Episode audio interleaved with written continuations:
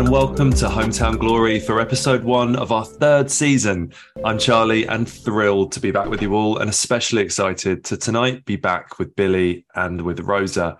Fear not, though, there are no transfer sagas for Tom and Ash. They are simply both late back to preseason and will join up with the squad very soon. Um, some quick housekeeping before we dive in. Um, I would first like to recommend a very special episode of Hometown Glory that Rosa put together a couple of weeks ago with four brilliant guests um, Proud Lilywhites, uh, Chris Paouros, um, Lauren from Gold Diggers, and N17 Women's, Rachel and Caroline.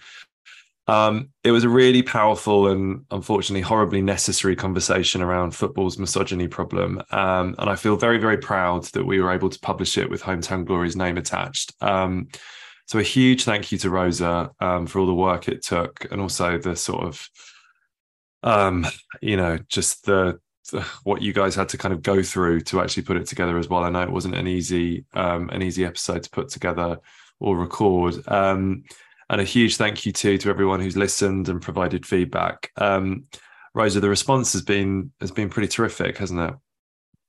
It's been really brilliant. Um, thank you so much for saying all those lovely things. I yeah, I really wanted to thank everybody who's listened and said amazing things, um, especially like it was it was very encouraging to see the response from male football fans but i really want to give a shout out to all the women who listened and felt sort of seen and appreciated because that was really the intention. Um, and just a massive shout out again to the women who did it with me because they were brilliant. And if you don't follow them and or listen to their podcast already you should. They're amazing. So yeah thanks everybody. Kind of it was very necessary and i'm so grateful to everyone who's participated and listened Absolutely, and it's uh, it's obviously still more than available to listen to if you haven't got around to it yet, and it's it's essential, I would say, for any any football fan um, of either gender. Um, right on to this episode, we are going to be taking temperatures on where we're at with Spurs right now. Um, it's been a tumultuous, mutinous, scurrilous summer aboard the Tottenham roller coaster so far, and we're probably a bit scared about what twists await. Um, but we are going to be talking about Harry Kane. Um, of course, his future is the main agenda point for everyone right now. Uh, we'll also debate what the club need to do and are likely to do before Brentford. Um, we've got a cracking rolling in the tweets for you. Um, thanks to everyone for the incredible feedback there. Um, I'd like to talk a little bit later about the trust statement around ticket price hikes and the protests plan there.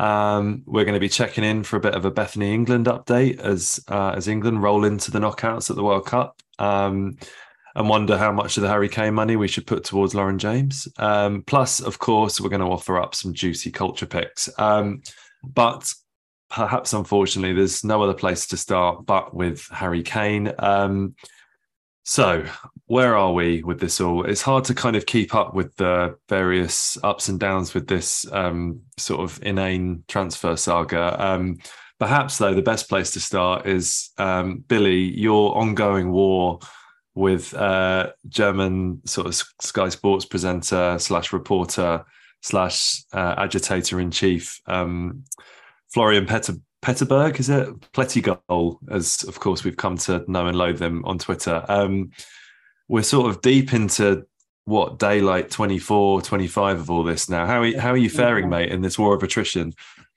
I mean, it's been going pretty steady, and then the last couple of days, he's just really ramped up the sort of the backfire, which actually I kind of respect. To be honest, it's made me respect him a lot more as a as a as a foe. I think so. In the last couple of days, he's kind of he's updated his own header picture with a picture of him and Harry Kane, which I think is a, an insane move already. Like to, when you think about that, but yes, right. I don't know if I'm going insane, but yesterday he posted this picture, and I'm 90% sure that he's edited his own forehead. Like, if you look at who he is, I, I, think he's playing mind games with me. Like, I just can't believe the whole situation. But um, you know, if that is true, then fair play to him. At least he's taking it all in good spirit and stuff. Because has he edited his forehead to be bigger yeah, yeah, bigger. I'm sure, I'm sure, that you have.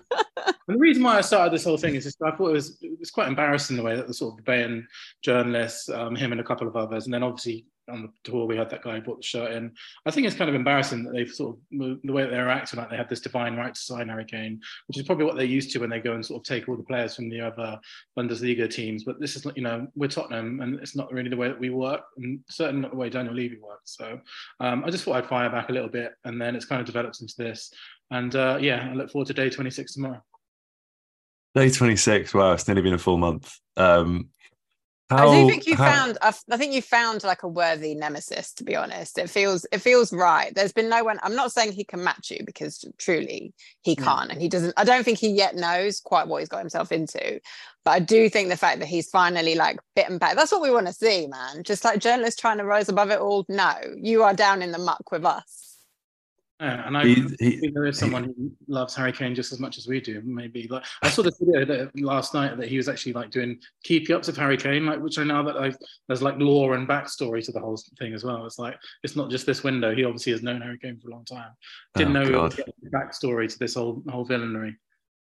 Um, it is amazing, isn't it? Just the disparity in reporting that I seem to have picked up on the the sort of massive confidence that the German press have had all through this that eventually Spurs will kind of yield. Eventually they'll see sense and feel like the kind of, you know, 80 million euros or whatever it is that they've been offering around is more than fair and actually very generous and will have to back down.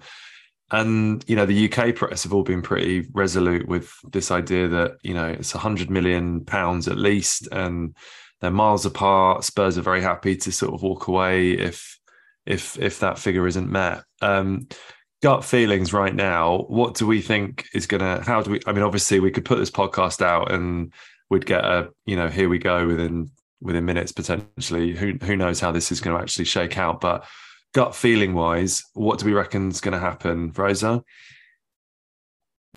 Like if you'd asked me yesterday, I'd have said he's going is happening. And now I don't, I don't know man. I'm like I have no idea. Like I my gut is just it, it doesn't respond to this at all. Um probably I guess it happens. But then the Germans are so weird man. It's like they obviously Bayern Munich are football royalty and so they behave like it. But at the same time are they not aware that we talk about their league as a farmers league do you think they just like it's not do you think they just don't know? So it's as if they've just kind of proceeded as it you're right as if we're just like as if we're dortmund or whoever and they can do whatever they want and they don't understand. So i don't know i don't know. I don't have any radar on this. I mean that's partly because i've just really avoided i wonder if the... it hurts me too much yeah, Rosa has been noticeably absent when uh, Billie, myself, Tom, and Ash have been sort of debating the um, pros and cons of all this, and I think that's that was wise, Rosa. I feel like for your mental health, you've you've checked yeah. out accordingly where you've needed to. Um, so apologies for bringing you right back into it now. I knew I was signing up. I was I was slightly tempted to be like, lads, I can't do it. I just can't do it. Just call me back in when it's decided one way or the other. But here I am. Yeah, I've I, been um, I've been in my bubble. I was until yesterday very much of the mind that this was definitely going to happen. I wonder though that Bild, um, and I know it was more of a sort of comment piece that they put out today, and I know that Bild is very much the sort of German Sun sort of tabloid paper, but the thing they put out today, where it was very much a sort of, um, you know, we didn't fancy her anyway piece talking about Kane you know, they're Nagelsmanning actually suited to the way Bayern play, and he's not. They're like, we didn't, box. we didn't want him anyway yeah, striker like Lewandowski was for them, and you know he's not worth the money. It's all just one big sort of PR stunt from Bayern. Blah blah blah. It did make me wonder if, for the first time, they're starting to think actually Spurs aren't going to back down here, and actually maybe Bayern's pride in the sense that they are used to getting what they want and they don't want to get you know taken advantage of, or you know the mighty Bayern Munich doesn't get um, you know, come out on the losing side in this sort of negotiation. So we'd rather just walk away with our sort of head held high.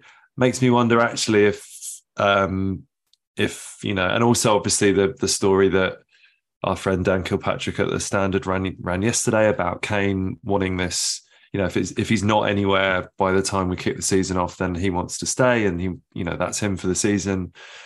Maybe he is going to stay. Billie, what do you reckon? Um, yeah, I echo it. All my stance has changed significantly in 24 hours. Like I was certain he was gone, yeah, as as close as yesterday, and then Dan Kilpatrick thing came out, and the meeting on Monday as well, and they're, they're still 25 million apart, which is like massively significant amount of money. And then, and then, firstly, just just to say about the, the whole thing about it's like the, the offer that they're offering for Harry Kane is is is almost insulting, really. And I, I wonder if like there's a bit of Harry Kane which makes me, you know, he's he has obviously has a great understanding of how good that he is, and we do as Spurs fans. But I just think he's being like massively undervalued. Like, there's no way that 75 million, which is what was rumored, is anywhere near acceptable for Harry Kane. And I, I, I, don't know. I'm kind of reading between the lines between Dan's piece and sort of the slowness of it all. Is that maybe Kane's actually getting a bit pissed off with this whole thing, and like I don't think that the way that Bayern are acting, Kane will be appreciative of because we know just from Harry Kane being who he is, that his Tottenham legacy is really, really important. Um, mm. I don't think that kind of thing will be exactly the sort of endearing Kane to Bayern Munich. I don't think the way that the journalists are acting, I don't think that the way that the presidents of Bayern Munich are acting, they're always coming out, you know, we're saying, mm. we'll talk about Kane, but here's a load of stuff about Kane, which I'm saying. Um, Tuchel has been speaking about it, the presidents have been talking about it. Um, I really think that Bayern Munich have, have handled this whole situation terribly. Uh, I don't think that will endear Kane to them at all. Um, so I don't know at the moment. I would have, you know, if you asked me yesterday, I would have said he's going and I'm sort of getting prepared for it mentally, um, if that is even possible. But now I honestly don't know. I don't know. I'd actually kind of starting to look like he might he might even stay. Um, I don't know. Don't know how it's going to go, but I just think there's been quite a significant shift in the last 24 hours without doubt. It's quite satisfying to watch another club just like fuck up their like massive transfer, isn't it? Like it just yeah. is like they're all anyone can do it. It's not just us. You can be like the biggest club in the world and you can still screw it up. It should be so simple. You've got loads of money, pay loads of money, just do it. Like I know we we say that, just pay it, but we don't have that money. They have that money. You should just do it. like if it was Madrid, they'd do it. And it's like, do you not know Daniel Levy as well? Like, I know. Daniel Levy, like he absolutely hates this kind of thing. Like, if you're lowballing him, if you're publicly embarrassing him, if you're trying to, you know, gain these kind of, um, you know, status and trying to gain some sort of negotiating tactic, that is the, not the way to treat Daniel Levy. As you know, say what we like about him, but he he will respond to that. He will. No one will be hating all this stuff in the press and all this stuff from the president more than him. And I wonder if this whole thing is just him saying, "I'm going to string these guys along for a few days, and then I'm not going to accept anything anyway," um, mm. because. It, you know, he's not a guy that you can use these kind of tactics with. Um, you know, I haven't, you know, loads and loads of issues with Daniel Levy, but one thing for sure is he will not uh, bow down to any kind of t- um, tactics like this at all and he understands the value of Harry Kane to this football club. Which very few people seem to do at the moment. It's mental, isn't it? It's like what you were, you guys were saying this earlier in the group, right? About do they not understand what they're getting? He's Harry Kane is as close to a sure thing as you will ever get in football, and he's had what now, like at least two seasons free of injury. He's in his like he knows how to look after himself. He's in his prime. He scored thirty goals for Tottenham Hotspur, who finished eighth last season. Like, who? What are you doing? This is what you pay for. Also, I think Bayern need to remind themselves that this is their shot at getting Harry Kane. The second this transfer window closes, um, they're done. Like they are not, they are no longer in the running to be um, Harry Kane's next football club. They just aren't. Like he, the second this window shuts, he will go on a free to a Premier League club. I would put my house on that which is kind of the terrifying thing and the sort of unspoken terror that I think haunts a lot of us, right? And I think my I I found it interesting that my gut reaction to that Bild piece breaking today and lots of people having a bit of a change of heart, not change of heart, change of mind around, oh, maybe actually he is going to stay. My immediate panic was, oh God, like, am I going to be spinning forward 12 months and we're going to be preparing for a season, watching him you know, playing in a charity shield for Man United or Man City or Chelsea? And are we actually at risk of sort of blowing the best exit strategy we have for Kane in terms of the potential heartache that him leaving will provide? And I know, you know, there's many schools of thoughts with this. I just feel like personally, if you put a gun to my head, I would I think I would probably give up one season of Harry Kane and get him off to Germany out of sort of out of sight, out of mind, versus the other scenario, which is I think him joining another Premier League club and me and everyone else having to watch him score goal after goal after goal for a Premier League side I can't stand. And you know, like turning up at our stadium wearing red and scoring for Man United. And it just, I don't know. I kind of keep thinking to myself, actually, as awful as it will be, and I'm not going to be, you know, one of these contrary people to be like, oh, you know, maybe it's like a positive that he'll leave. Of course, it's not a positive. I just think that there isn't a good way of this ending for Spurs in the sense that he goes now or he goes next year and it's going to be horrendous because I cannot see Spurs doing enough between now and whenever he decides what he's going to do to sign a new contract.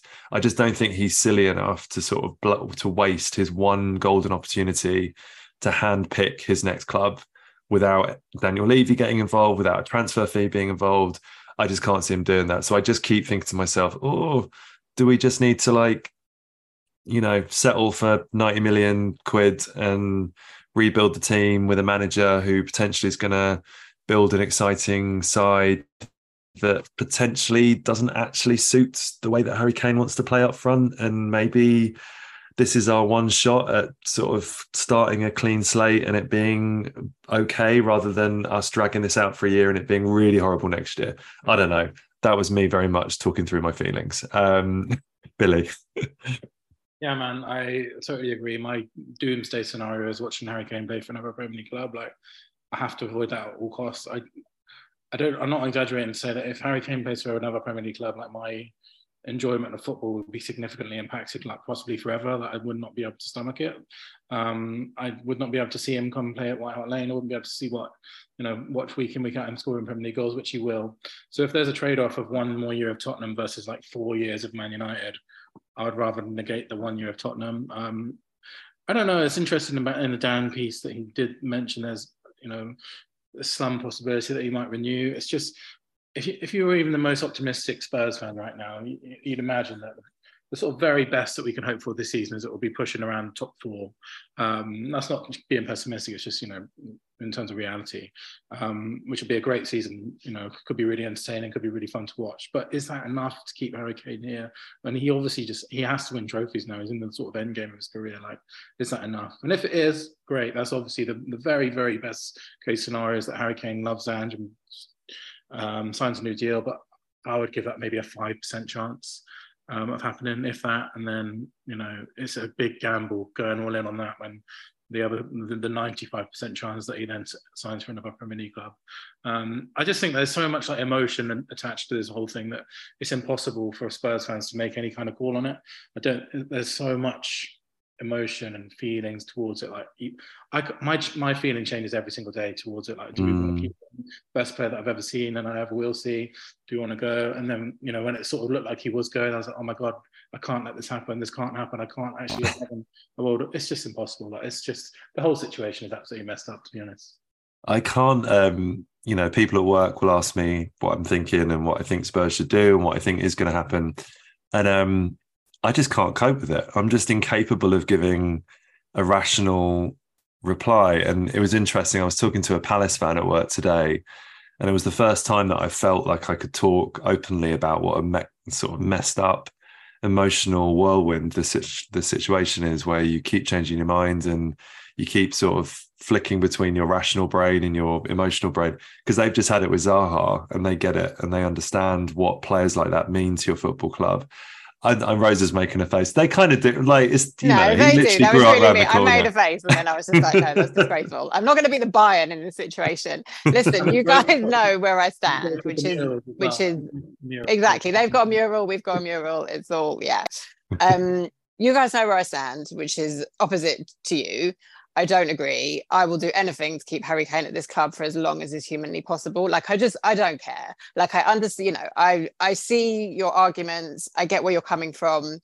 Um and I'm just like it just doesn't it doesn't work for me. I have to like commit to my personality and my personality is I want you to stay and I don't care what happens after that. I mean, you know, we could all be fucking dead this time next year. So I'm just going to enjoy Harry Kane for as long as possible. And also, just to be kind of more serious about it, like I have had a really, really hard time with men's football of late, as you guys know. And I just, I feel really alienated from it. Um, it's not just the Kane stuff. Like I've just been in a real bad space with it where I don't want to think about it. I don't want to talk about it. I don't like any of these guys. I don't feel like they respect me or any other women. I think it's really, it's just so fucked up. And I just, I'm sure I'll find a way through it. Um, and I'm sure Andrew will be a massive part of that because he does seem really decent. But that's, I do feel like it's going to take me a while. So I'm like, you can't put me through all of that and then take away like the purest best thing I've ever experienced in football. Like I'm just not gonna sign up for that, no matter what, no matter if it is worse in the end. Like I'm not in for that. So that's my position basically. But I also, you know, one thing that I think is really, I would like it to just be decided because I think it's really yeah, stressful yeah. for our fan base. And what has been really mm-hmm. upsetting mm. the last few weeks is you know when Conte left and then we and it was just like wherever you wherever you stood on the Conte situation it a cloud was finally gone right? And we'd all fallen out of each other for like a year and it was horrible. And then we got Ange and everyone was like okay let's get behind this guy. He seems great. And we were like so united for like two weeks. And now it's like we're back to kind of squabbling and you know just pissing each other off and you know nearly flouncing from WhatsApp groups not me obviously i never do that mm. um but that's we're sort of in that space now and is and maybe that's part of it is just spurs that's just what we do we can't we just don't exist on a kind of emotional level playing field or whatever the expression is we're just not calm dudes are we we're not calm fans um so I just feel really sad that we're all a fucking mess again. Do you know what. I mean? And I'd mm-hmm. like us to just just fix it one way, one way or the other. Actually, I think that's I think that's kind it. of I think that's sort of why, and I'm not I'm not leaning towards wanting him to go because that goes against my entire sort of every fiber in my being. I don't I don't want him to go, but I do want to just draw a line under all this. And I, my I think my worry is that I don't know if I would enjoy unless he did sign a contract during that during the coming season. I worry I wouldn't even enjoy it so much because I feel like every week it would just be, oh, you know, he's there would be all sorts of rumors constantly about who he's talking to and who he's close to signing for and it would be like oh this is his last you know game in this this is his last cup game for spurs this is his last whatever this is his final trip to this is his final north london derby. And i just kind of want to move on and i'm not you know going to talk in too many cliches but i you know no player is bigger than the football club and i do just want to i want to enjoy having the sensation that things are pulling in the same direction.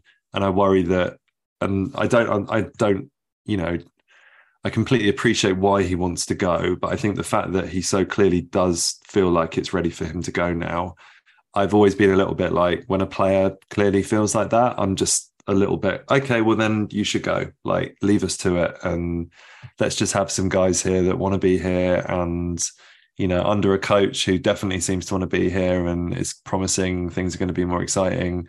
You just leave us to it. You go and fulfill all the things you want to fulfill. You you deserve to do that, but we'll sort of make our own way. And I just feel like I need that clean break. E- either way, like either he signs a new contract and it's all amazing, and that is what I want more than anything. But I just feel like the alternative is just I don't know. I think it'd be a really weird season. I really do. I mean, it's always weird with Tottenham, though. Do you know what I mean? Like, I don't even when I say I just want it decided, I just I don't need him to sign a new contract. I just need it to be like either you're going to stay for the season or you're not, and whatever happens after that happens. Um, I just think with with Spurs, you just don't ever, you know, it's just chaos, man. So who knows? I think we'll always be angsty whether Kane is here or not. So I'd rather be angsty with Kane. Yeah. Please don't leave us, Harry. I think the I thing with so this much. is that like it is such an emotive issue that there is no, you know, there is no wrong opinion here. There is no like take that is off because as Rosa said, you know, he represents um so much to so many Spurs fans in so many different ways that we're all kind of pre-grieving, we're all going through a real rainbow of emotions and it's not over yet. So Godspeed, everyone. and just Go be patient well. with each other and be understanding because, yeah, you know, I think everyone is getting a little bit het up right now and everyone is dealing with this in their own way and everyone you know, wants to feel like their stance is the correct stance because it makes them feel better about how they're feeling and all the rest of it. And yeah, everyone's going through their own shit with this. It's not fun. Um, so everyone pre-grieves differently. and you, I mean, tomorrow day twenty six.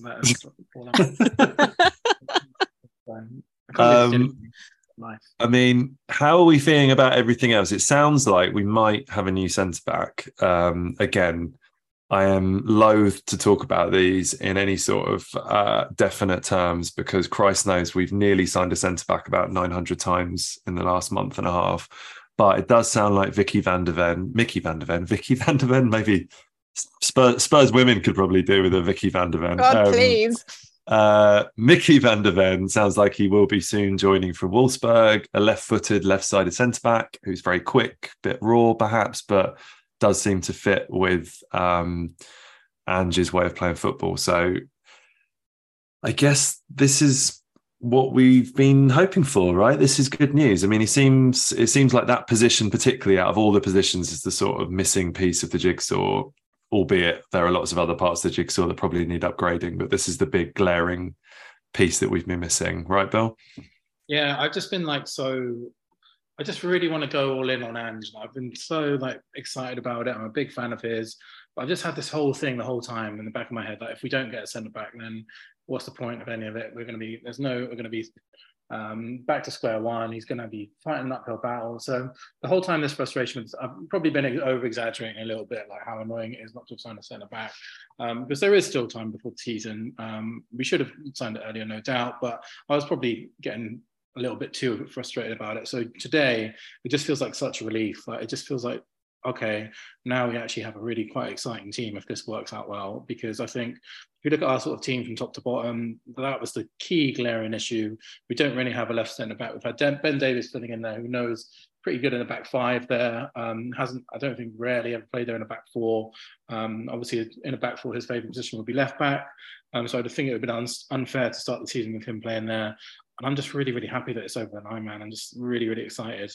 Um, I'm watching this guy play. Like I haven't obviously haven't really seen much Wolfsburg. I've seen a few clips. If anyone wants to watch, there's a good uh, tweet series that came out today from an account called um, Lily White Lab, where they've done like a little deep dive into it in three tweets, which is really really good. But this guy just looks like Vertonghen and everything that he does, like the way that he acts, the way that he runs with the ball, the way that he breaks from the defense, and like I know obviously Charlie, that's your your thing, but I just man, how good would it be if this is the next Vertonghen? That's you know, as There's cartoon hearts all over our screens yeah. right now. you, well, you, we couldn't wish for anything more, could we? Like if you could. It'd be so good if you could just bring back Vertonghen and put him into handball. Like he'd like be the mm. defender for a ball playing team. Um, and this is hopefully as close as we're ever going to get. So yeah, I was been so frustrated not that we've not got this done, but now it looks like it's getting done. It's a massive relief to be honest. I'm really really excited now, and I'm starting to get that buzz for Brentford now because if we'd have gone into Brentford with, with the same defence we had for the pre-season, um, I would have not been looking forward to it. But now I'm really really looking forward to it. I know um, everyone, and who knows, we might still sign Tapsoba, and I do feel like there's a you know there's a sort of sliding doors transfer um, or sort of end to the transfer window, depending on what happens with Kane and our budget.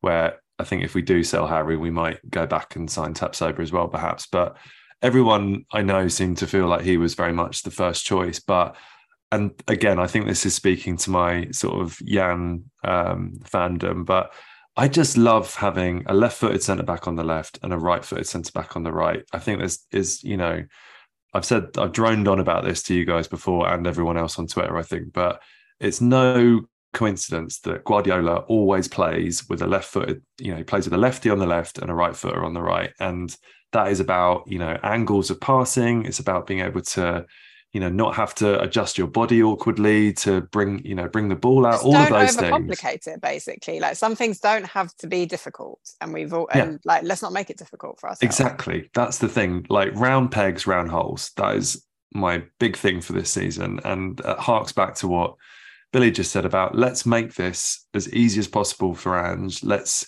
give him the right pieces. Let's go all in on what he wants to do. I think you know that's that's what we need to do and i feel like although it sounds like Van der Ven, you know, he's basically played one full season in a sort of top five league. So probably going to have to be quite patient with him. Sounds like, you know, he's obviously this real specimen in terms of size and speed and strength, but you know, he's going to have to learn on the job a little bit in terms of positioning and rashness and all the rest of it. But he does seem to fit really well with what with what Ange wants. I also read apparently Ange wanted him on loan when he was at Celtic as well. So it sounds like Billie, have I stolen your point there? Yeah, totally. um, maybe we spend too much time talking to each other on WhatsApp that we just know what the other's going to say about this stuff. Um, Rosa, what else would you? I mean, we've got less than two weeks now to Brentford. Do you think? Um, well, I suppose so much of it depends on Kane, right? But is there any other like really glaring thing that you want to see sorted out? You know, it seems like you know, with I suppose Højbjerg might leave, and there's talk of Franck Kessie at Barcelona, who we've been linked with before, coming in to sort of replace him, even though we've got 972 centre midfielders. Is there anything you feel like you desperately want to see added to the squad? I don't actually. Um, I just I want you guys to be happy. Um, I you know me, I hate transfer season. I hate it. I hate it. I hate it. Um, it really stresses me out, and I'm just kind of so traumatized from years past. So I think when we signed Maddison, I was like, cool, amazing. That's been so what we've needed for so long. And then we got a keeper who, you know, we don't know if Vic's going, new Vic is going to be any good, but he seems very nice. Um, so I just feel, and then if we've got that and we've got a central defender, I feel all right. You know, I even feel like, you know, if Celso is going to be a thing, fine you know that's I didn't one feel like I didn't feel like it was you were ready yet to talk about Giovanni's Listen, reintegration. But we've I feel like it's okay. I, I brought it up. You've been saying it's going to happen. I will be. I genuinely will be surprised if it really does happen. But if it does, that's fine. Like I just. I mean, I know we've played like a completely sort of chaotic West Ham, who still managed to beat us and you know a, a, a Singaporean league team in the middle of their season, but he looked so well suited to Postecoglou's football, didn't he? Like he just seems to those two number eights. I I'm really hoping that there's perhaps an opportunity for him and Maddison to play together at some point or other because it just feels like I just think it could this could be it. And you know, if you believe a lot of the reports about him seeming a lot more you know a lot happier and a lot more involved. And you know it might be a great news for Romero as well because he's going to have his best mate around. And you know that will hopefully focus him a bit more and cheer him up a little bit. So i it feels like we were all expecting this storyline to involve um Ndombele and it seems like that little injury he got just before that West Ham game completely like ruined it for him. Yeah, that's just done. Yeah. Um, and also, you know, he's he's kind. It sounds like he's basically been fit almost ever since that West Ham game, but like clearly something's you know it's, it's just he's not really got there under Ange and hasn't made an impression. So I think we might have to put that one to bed. But who would have thought Lo Celso would be the the, the comeback story. I thought he'd be first one out. a million years, man. But I will I say this: first one out. I did not, you know, Lo Celso and Romero. I don't believe they were in amongst all the like fucking likes or whatever on all the Mendy stuff. So do you know what, lads? Go for it.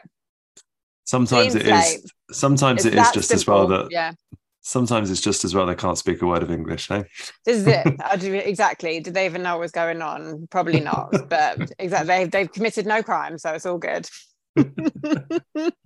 um, is there anyone else? I know, you know, we've had sort of our abysmal pre-season shakeout, and we've really not seen an awful lot of football. There's the Shakhtar friendly on the weekend, which I'm very excited to attend with my daughter, not least because the turtles will be there. This is like a I know this was a very contentious, like, why Spurs are you poking the bear in this way by posting about a Teenage Mutant Ninja Turtles hookup when everyone is at peak agitation?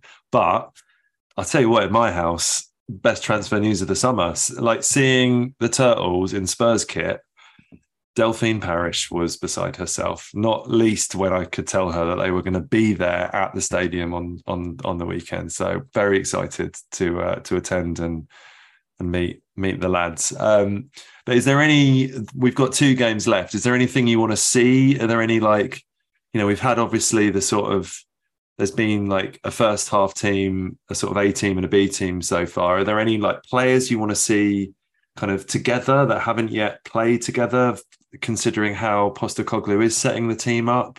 What would you like to see from the next couple of games? Um, I just think now it's about sort of assimilating the two first because we've got this A team and the B team. It's about assimilating them together with who's going to play versus Brentford. I think the, the only real issue that I'm majorly concerned, not concerned about, but I think the most, the biggest issue that everyone is talking about is the fullbacks. Um, are we just going to go all guns blazing, Porro, Udogie, and let's just go attack, attack, attack? Don't need defenders, etc. Or do we sort of balance out either side of maybe you could go for Emerson and Udogie or Davis and Porro? At the moment, my gut instinct would be Emerson and Udogie, just because Udogie just looks like fucking amazing. Like he looks wow, so good. What, what, a player! He's, he's got like the, the sort of confidence that he has, like considering his age. Um, he just looks like he was born to sort of play in the Premier League and straight away. Mm. Let's just do that then. Um, just so his body language, like he just carries yeah, himself like an elite yeah, footballer. Yeah. I know that's a silly thing to say, but just he just moves like a really, yeah, really good footballer. In, like the social media and stuff like. He seems like he wants to be there um, and sort of make a big deal of it. So that's the only question. I just wonder who he's going to. My, my, gut feeling is he will probably start with Porro and Udogie against Shakhtar, and then that is maybe he maybe that's the way he's going to go. Because I know he was speaking in pre-season. He said these guys are the exact profile I want in a fullback. So you know. Um, Wait, Porro is the exact profile he wants. Yeah, and you are crazy, man. you, I mean, this is how this is. I knew this was going to happen. I come back on this pod yeah. and I'd get like sucked back into it. You're talking about Udogie, and I'm like, but I love Porro, man. Yeah. I love him. I've loved him from the beginning. I don't think he's a fullback. I think Ange is insane, but like, I'm up for it. if that's what he wants to do, why not? I've decided to think that defending is like a cowardly endeavor, and like you just. I totally agree. Yeah. you don't need to defend if you're. You don't need to defend if you have eighty percent possession every game. Exactly. Whatever, it's yeah, fine. It's, it's proper Tottenham. Let's just go for it. Proper so, Tottenham. I want to see um, who's the fullbacks in Shakhtar is, is my biggest yeah. um, question. But I think most of the team pretty much picks itself now. Like I think. Who would you start in midfield? I absolutely love the look of Bissouma um, Maddison and Sarr. I think that is I think that's such an exciting midfield for me. Like, yeah, agreed. I absolutely love it. I absolutely love it, and I just I, am really really impressed with our midfield options. And then you got Lo Celso on the bench, which is a fantastic option there. Benton could come back in January. I think I don't really I don't really personally I don't really see the links to Kessie that much. I just I think we're really well stocked in midfield. Like, I know you could maybe argue that we need like a sit um, Højbjerg style defensive defensive one. Um, I wouldn't, to be honest, I wouldn't be that bothered if we just kept Højbjerg and just um, had him as like a sub option at six if he was up for that because again they're a long way apart of the Atletico fee. So um, yeah I mean I think our, I think our midfield is looking really really good. I'm really excited by it to be honest. I think if Højbjerg does go that's the only position I would sort of be keen. I think also um, it's just such a tough role, I think, in that team. Like you've got the two number eights that clearly have license just to charge forward and try and score and get into the box. And you know, the Do we really numbers... want to put Højbjerg through that again, man. Just doing all this the is it. Like I, I don't know. I think that oh, I just think that you know, Bissouma seems perfectly suited to that sort of press resistant Dembele style. You can give him the ball in any situation, he'll wriggle out of trouble and he'll step past people obviously they're incredibly tough to find midfielders like that. That's the only thing. I sort of hoped that Sarr was that type of player, but I think he seems to be a lot more box to box and um, you know, looks really promising going forward as well. So maybe you don't want to limit him to, you know, sort of shuffling around the centre circle, sort of stepping past people and spraying it about. But um, that maybe is one to watch. And then I guess, like I said earlier, it's just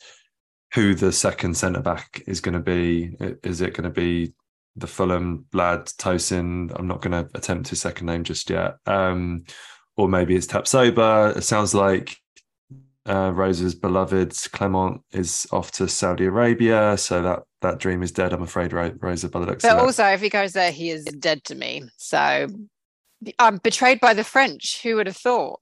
What a disgrace! I think that's that is one to keep an eye on because it's a it's a big ask to put um, Van de Ven straight in at 21. Mm. your, Premier, your debut is going to be in the Premier League against Brentford. Like, I don't know. It wouldn't wouldn't even surprise me to be honest if Davis did play there against Brentford, but who knows? Yeah, I think I think so. it'd be really interesting to see if we can get it done before the sh- well, what is Wednesday now? Isn't it? I don't think we'll get him. We won't get him in time for the Shakhtar game, but maybe we can get him some minutes against Barcelona or something on Wednesday. But mm. it's a big ask of them to come in straight away and say, right, you're starting the Premier League on, on Saturday against Brentford.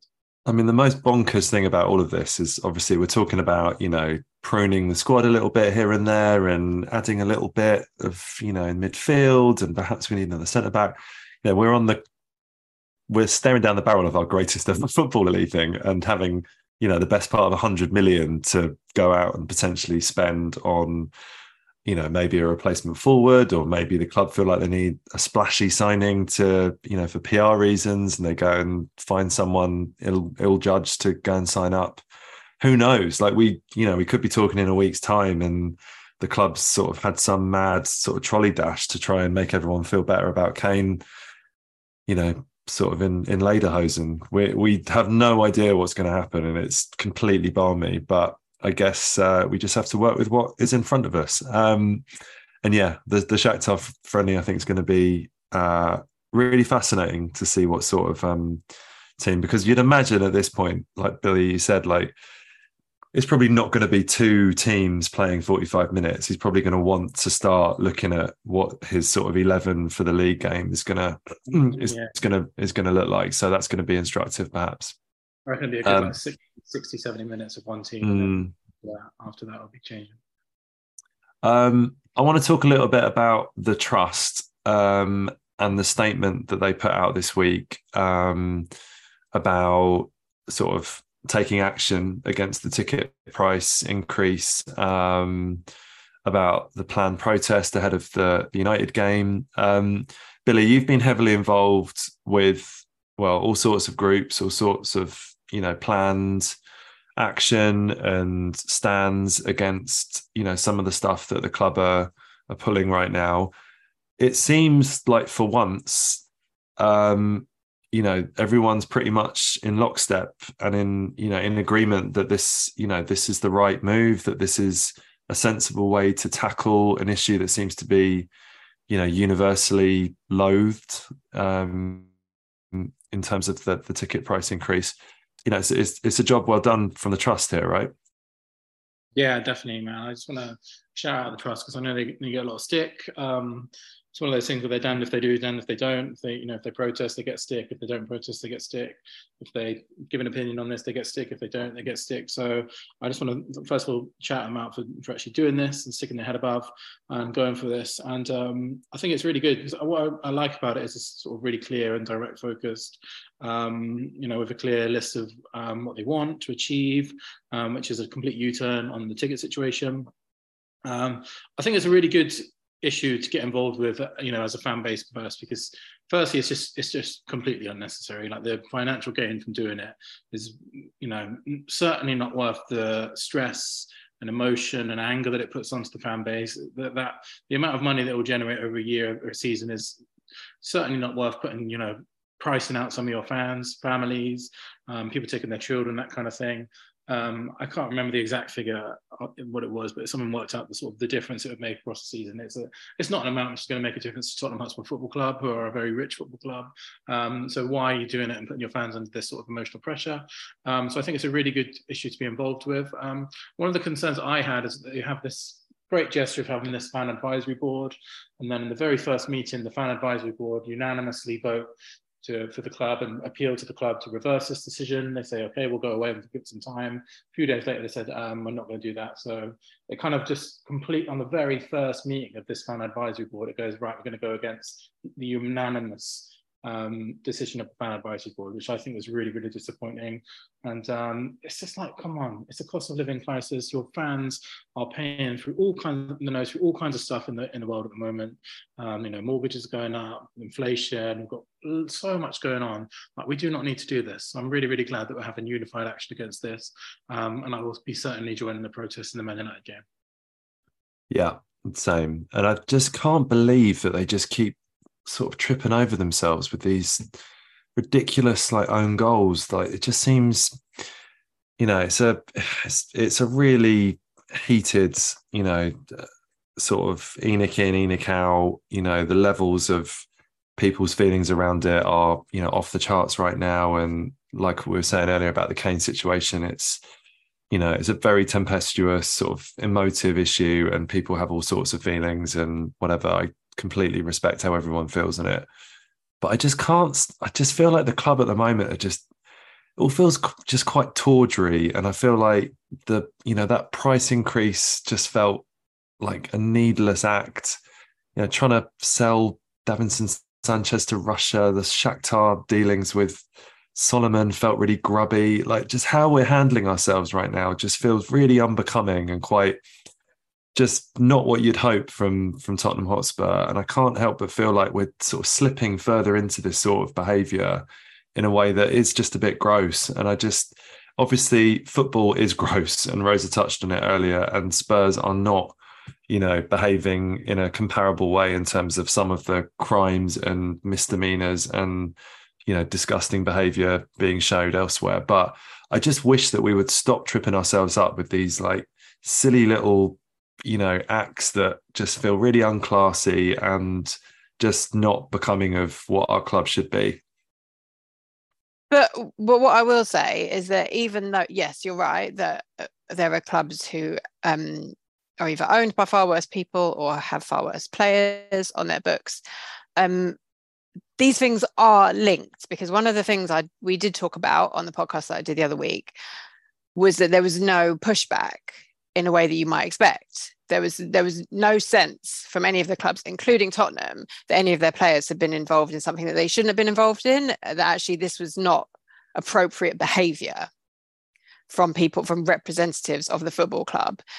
And I think that speaks to a level of disconnect and a level of disrespect towards fans. And obviously, I took that much more personally as a woman, but I think it has infected every aspect really. And so I think it's important to push back everywhere we can, really. And it doesn't, it's not an ENIC out issue. This is just like, don't take the piss, man. Mm, like you yeah. can't you can't have a football like all of the stuff over covid you can't you do not have a football club without fans yeah that's a fact completely and i think Billie's right in the sense that you know, in a way, the club have handed a, a gift to the trust in the sense that there's this perfectly packaged sort of ripe for the protesting issue in that's very simple to understand that pretty much everyone can get behind. Like the ticket price thing is gross. It shouldn't be happening. It's just pure greed speaking. It doesn't need to be happening. As Billie said it's not going to impact the club in a really tangible way for, for them to be doing this in terms of the harm it's doing for to the emotional you know cost that it's it's it's creating for lots and lots and lots of fans. And yeah this is this is the thing we need to you know and i just hope that enough people do you know do protest and do act with their feet and that you know turn up ahead of the united game and, and make themselves heard and make themselves showed. You know it's it's the cameras will be there it's a televised game. This is our chance to really show the club that you know, it's just gross. Like stop, stop behaving like this. Stop, stop being so fucking disgusting with these issues that you just don't need to be so just so greedy over and just so classless about. I just hate it.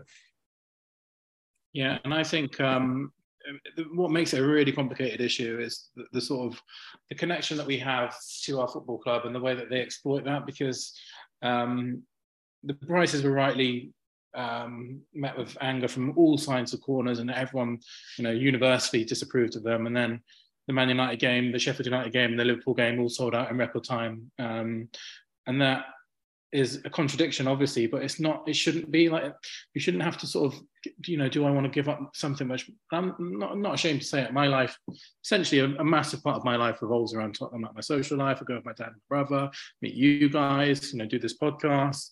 Um, it's, a, it's a huge proportion of my life, and I don't want to have to give that up in sort of protest um, to these prices. So I'm, I'm glad this sort of protest is happening. So I know a lot of people say, well, you know, if you if you're so opposed to these ticket prices, why why are people still paying it, and why are people still turning up? But I'm not giving up my that huge portion of my life and for the sake of these owners. Like I don't I don't want them to win in that way. Um, so I'm glad that this protest is happening as another way. And I, I totally respect people and the sort of the contradiction that happens when you, you know, if people are so annoyed at these prices, why why are they still buying them? I don't I don't buy into that school of thought because Tottenham is much more than that to us and to our fans, and it, it's not something which um, you know this kind of act can take away from us. Um, so yeah, I know it's a it's a really really complicated issue, and you, you imagine the cynic inside of us all is thinking, well, they're not exactly going to go back on this issue when they can sell out games in record time at, at these prices, are they? So mm. um, I just hope that they see some sense and they see that you know football isn't much more than that. It's much more than numbers on a spreadsheet. It's a it's a connection between thousands and millions of people uh, and it goes way beyond um, your balance sheet. So i hope they sort of and and you know i think similarly we as fans we want to get behind the new manager. We want to get behind a team that we're hopefully going to fall in love with again you know. There's a people at that game which you know now has been sort of overshadowed by this. Yeah like we put our hands in our pockets as a fan base to pay for a you know welcome to N17 you know tifo for our, our new coach. Like there's you know the, these these people that own and run our club you know they are they are there you know to look after the club whilst they have it. They are not the club. You know we we go to watch our club. It just so happens that they're the ones that are owning it. And i think you know Billie's right. It's it's such an emotionally taxing situation to try and get your head around. And, you know, I battle with it. I'm sure everyone does. You know, I have a season ticket. I, you know, I'm trying to indoctrinate my children and buy them replica kits and all the rest of it that makes me a complete hypocrite in so many different ways. But like Billie says, you know, this club means, you know, it's not like a, oh, well, I'm going to stop buying my coffee from this place because they're, you know, a reprehensible outfit you know, Spurs is part of our, you know, it's part of our emotional makeup. It's part of our, you know, being a fan is runs so deep in so many different ways that, and they are they're taking advantage of that. It's just as as plain plain and simple as that. That it's just it's too much. It's too much. But, but also just as a as a sort of last point, I guess, to kind of thinking about the sort of cynical response to it, we don't we don't protest in the expectation of immediate change that's not what protest is about. That's not what mm. agitating for change is about. It takes time and it takes different tactics and different groups of people coming together to try to figure out the best way forward. And so for people saying, what's what's a protest going to do? Maybe nothing straight away, maybe nothing. Maybe over time, quite a lot. Yeah. Yeah. And that's why I think having this one issue that people can come together to rally against is is a good thing. Like it's a it's a horrible thing that has happened in this way, and that people are being priced out of going to watch Tottenham, and you know the club are being steadfast in not you know think looking like they're going to overturn it. But what it does do is give everything everyone something to rally around that's solid, that is very clear and easy to understand. You know, it's not a sort of fractious issue that there are you know particularly sort of myriad viewpoints on. This is one thing we can all agree is is pretty gross and let's use this as a jump off to as rosa says try and impact some change and you know not get you know sort of baby out with the bathwater if like tens of thousands of people don't join in this time. You know this has to be the start. It has to be gradual. It has to be sort of organic and people need to you know understand what's going on. So fingers crossed fingers crossed. Um, cool. All right. We should rattle through the other bits. Let's move on to something a bit more jolly because Christ knows we probably need that. Billie, the return of Hometown Glory, of course, means the return of rolling in the tweets, which I know is many people's favorite part of our podcast. Um, what did we ask our wonderful listeners as we welcome them back for season three? So we said um, things are a bit heavy right now, so it's a lot in the mood. What's the summer signing that had you inexplicably excited? And just wanted to say, like, thank you so much for all your contributions because it really does make this show, and we hope that it's like a unique selling point for us. And um, we couldn't do it without you guys, so thank you because we always get so many of them, and uh, it really does mean a lot to us. Um, so I'm going to rattle through them. We had loads, and again, it's such a Tottenham thing, isn't it? Like getting excited for these summer signings. Um, had from our friend of the show, Trunk. Um, picture of Postiga there with his sweat adorned armpits. Um, I know Charlie it, it echoed that one as well, a signing that we were all excited for. Um, Espen Frostad says Darren Bent. Remember when I saw the confirmation on Text TV, I was buzzing. Now, modern fans, they don't know the teletext years, man. I remember actually having to search for all of our transfers in that way, and me and my dad sort of going through. Um, I remember you have to have to ring up like fan zone or something to. Oh, club call! Do you remember like having to wait till like your parents were out yeah. and then we were, hoping they weren't going to read the phone bill? And we were in the trenches. Like, uh, all you found out was that like we were going to offer a new one year deal to Colin Calderwood or something. That was the maybe we weren't any worse off than we are now for only knowing that. Who knows what social media has done to us all. Uh, Lauren says, in Ndombele for me, I never watch player comps because they're not accurate representations of a player, but I spent hours watching Tanguy clips, still waiting and hoping he'll become the player I thought we were buying. Um, maybe don't look at the latest transfer news if that's what you're still hoping for. Um, Ollie says, I was embarrassingly excited about Darren Bent. I wrote a blog that borrowed Nas lyrics, Nas lyrics and stated he ran like a cheetah with the thoughts of an assassin. Wow, that is really nailing your to Nas there. Um, sadly, did not have the sort of illustrious career that Nas has as a rapper, though, uh, for Tottenham anyway. Um, Tim says, I have absolutely no idea why, as this really shows my age, but Andy Gray. I was sure he was the best of the bunch from that Palace FA Cup final this team. Also, Iversen, another beloved classic from us. Um, I've seen others suggest him already. Caroline says, We haven't exactly made a ton of signings since I became a fan five years ago. So if you've been a fan for five years, almost two of those were sent with no signing. So I definitely hear that sentiment. So small sample size. I was really hyped about Perisic. Um, it's not that he was awful last season, but he didn't quite live up to the high expectations I had from watching it at Bayern. And I think that's definitely a sentiment that we all share.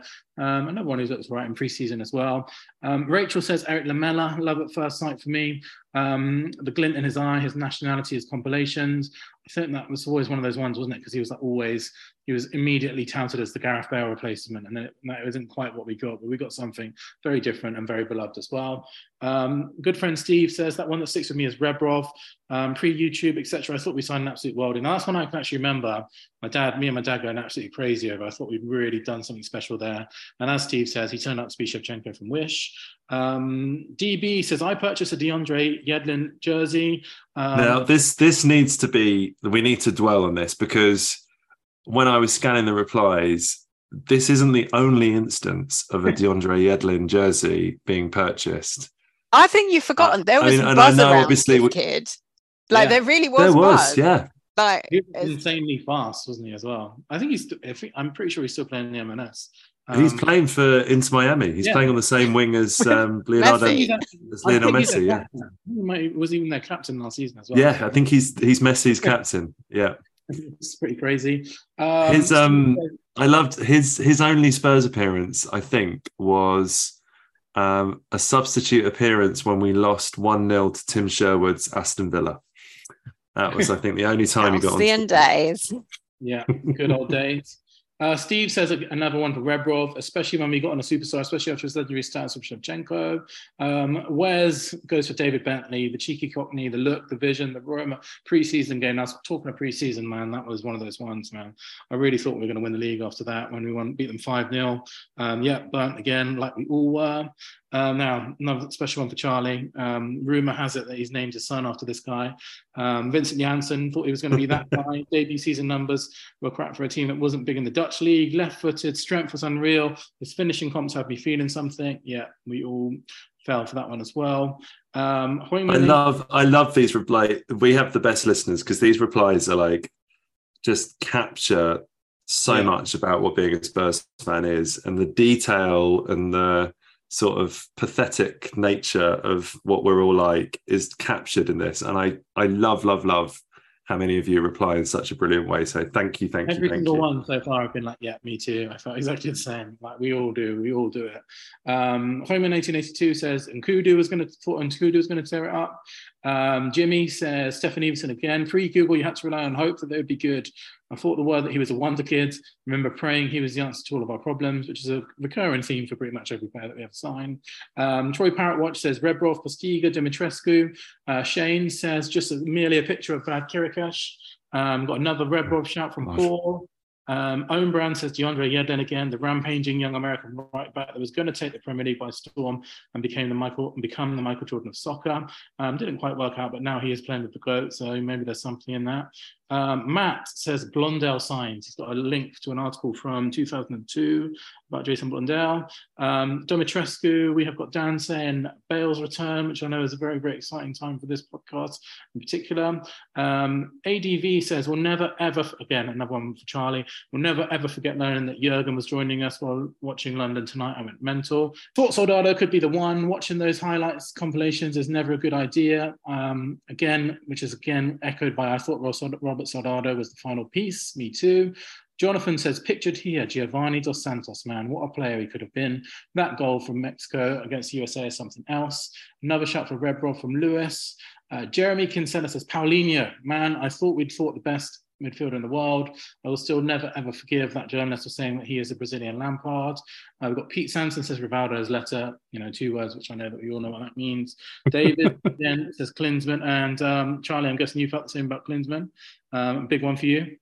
I mean, I can. St- it was the anniversary of him signing the other day, and it brought back memories of. I was on uh, Cub Camp, and my dad came to collect me, and I got into the back of the car, and he just threw a copy of the paper at me and said, "I think you want to turn to the back page, son."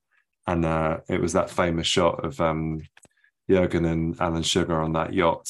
Um, and yeah, still the most. I was 11, so I was like peak sort of excitement around that time getting into football properly and does Jurgen count because it was so we were so excited and we were right to be excited do you know what i mean yeah i suppose it's that yeah maybe we were looking more to that sort of you know ones that didn't work the ones that didn't like work Rebrov, I mean man that that i feel that one deep in my soul that just summed us up didn't it like mm-hmm. we it felt like we'd really done a number on the rest of europe and signed this like can't miss talent and just ended up sending him on loan to How West wrong Ham. we were. I'm gonna, I'm gonna echo Lauren as well. Mine was in Ndombele. Like I thought, you know, just coming off the back of that Champions League final, um, playing that much money on a player, I thought, you know what, we're actually different now. This is a new beginning for us.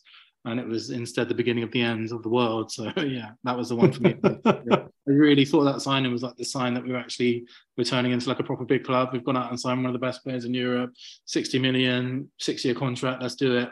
And uh, here we are. So yeah, I echo that one as well. That was definitely my six year contract, man. what an agent! What an agent!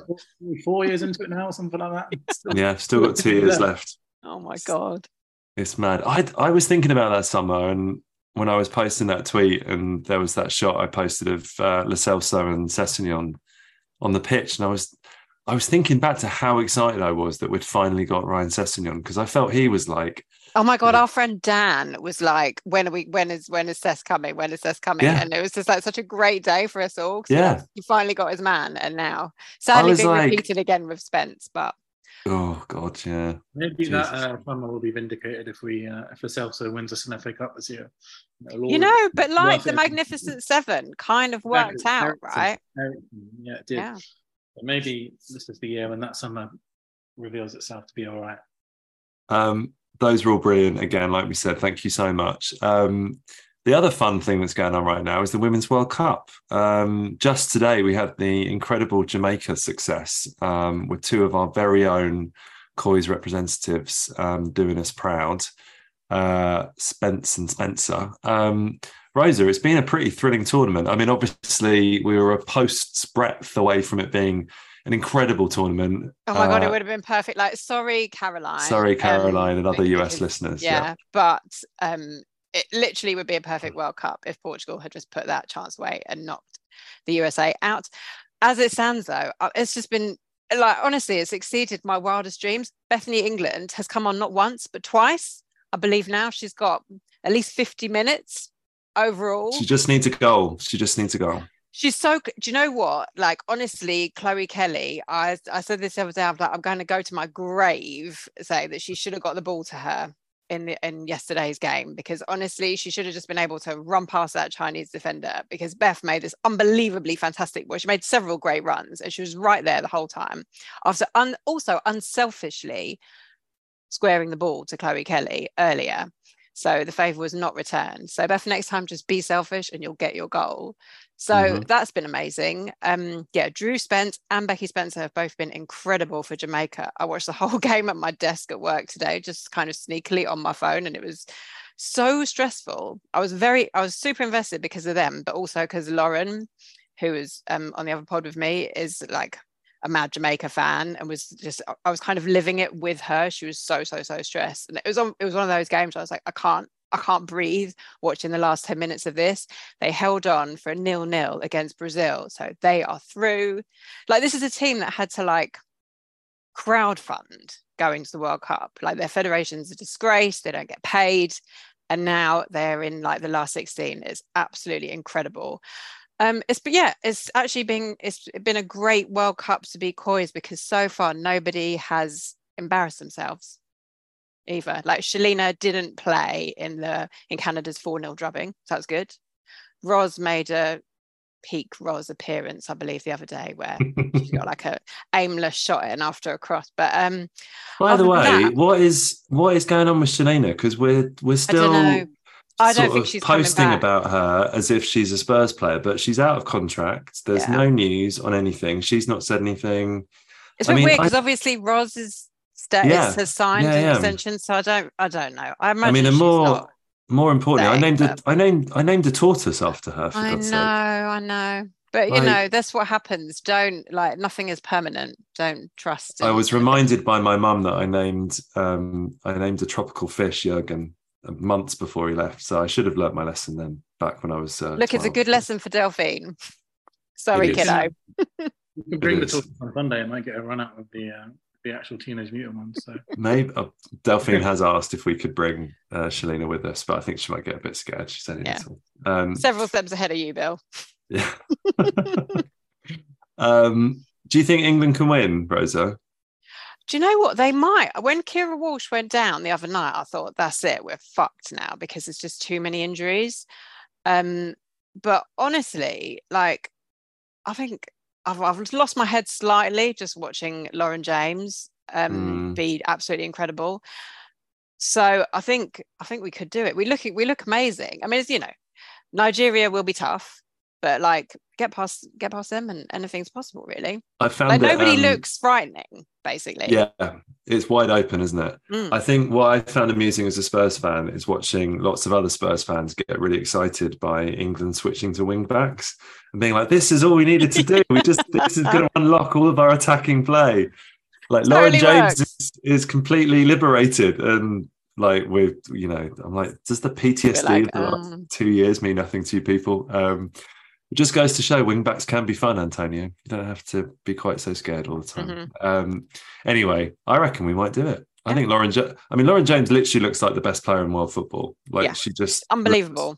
Looks, I know she's got what is a slightly annoying nickname in cheat code, which I sort of I know slightly irritates me because I feel like I'm in an old man sort of uh, you know I didn't realize that was like an actual thing until the other day. I thought it was just like a thing that one person had said. And I'm like, oh no, that's actually, oh, for God's I sake. I thought it was just an annoying thing that Chelsea people said. No, it's, it's, it's, all, yeah. Mm, anyway, mm. she does seem like just such a lovely person as well. So all power to her. She um she seems like Zell Kane by Lauren James. There you go, Tottenham. Fixed everything done. Um, I'd like for us to buy some players actually, just quickly. We've got a new manager, um, and we've also kept Vicky Jepson on as like senior, like assistant head coach or something, which is really nice. Um, but we've only signed one player that we already signed in January, so I could really, it would be great if we could just move things on a little bit from there.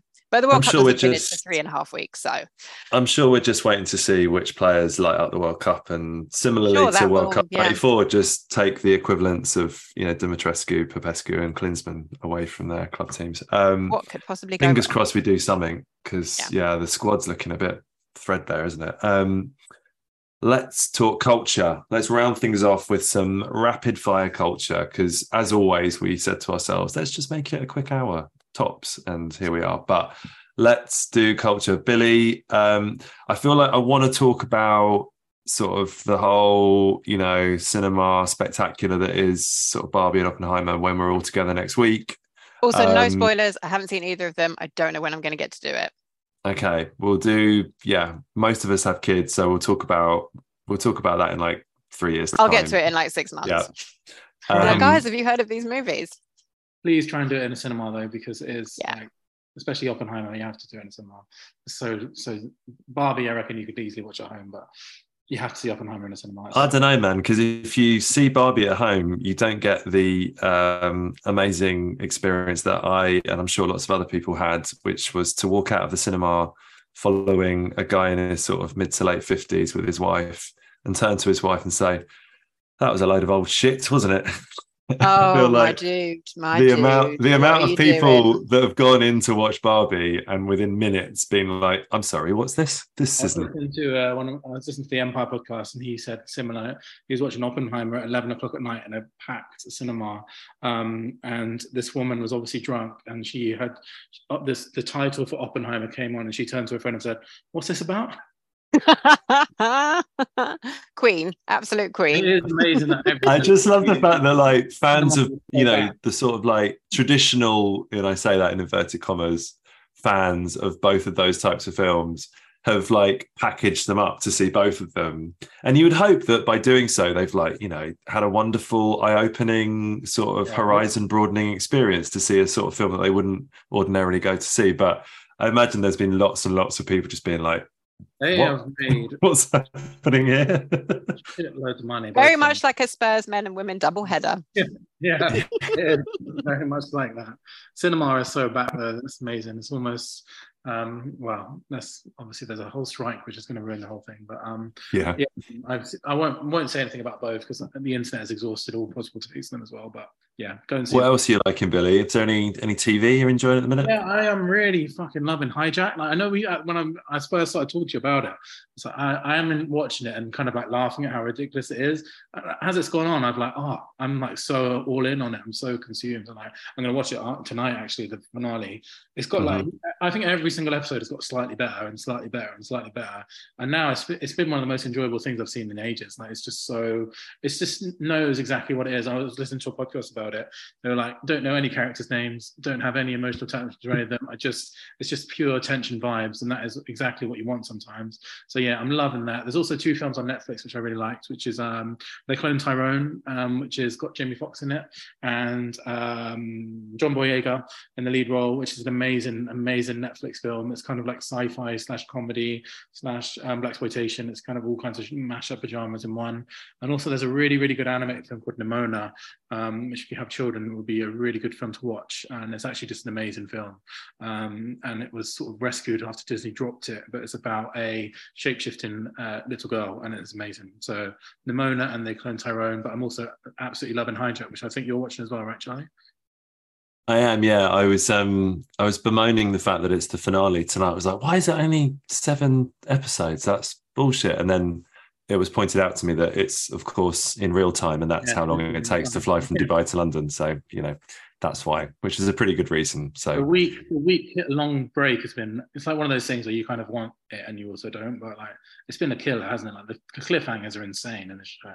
It's um but I love it. I must admit, like, and I've really I've loved. I think you know I'm a bit biased, but I feel like with a completely different type of show. Um, but they they they did the same with uh, the wonderful Rose Byrne and Seth Rogen's uh, Platonic, where you'd have to wait a week between episodes, and it and it was similar in that there were no real cliffhangers, but it was just such a lovely little part of my week where I was like, oh, it's Platonic Day, great! I get to watch half an hour of two of my favorite actors having a really great time and being middle-aged and hilarious. What a lovely I'm all way about to... like not binging now, yeah, man. I love just having things like back on a weekly schedule.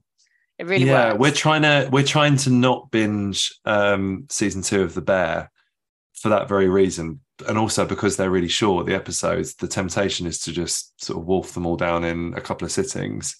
Um, but yeah, we're trying to like space that out in because we have enjoyed there being a bit of a break between things. I guess some shows do suit binging, right? But others, it feels nice to wait a bit. Hijack's really benefited them as well because if it just sort of came mm. out, everyone would have just watched it on one day, and then it's like, oh, that's a thing that's happened now. Whereas now everyone's like literally talking about it all week and like being like, oh my god, I can't believe I have to wait another week for the next one. So yeah, I think it's one of the shows which has like benefited from it big time. Um, Rosa, what are you enjoying? Very similar vibes. Um, I watched uh, the Mia Hansen-Løve film um, One Fine Morning oh, the other film. day, which was really good, really, really good. Very, uh, yeah, completely opposite vibes.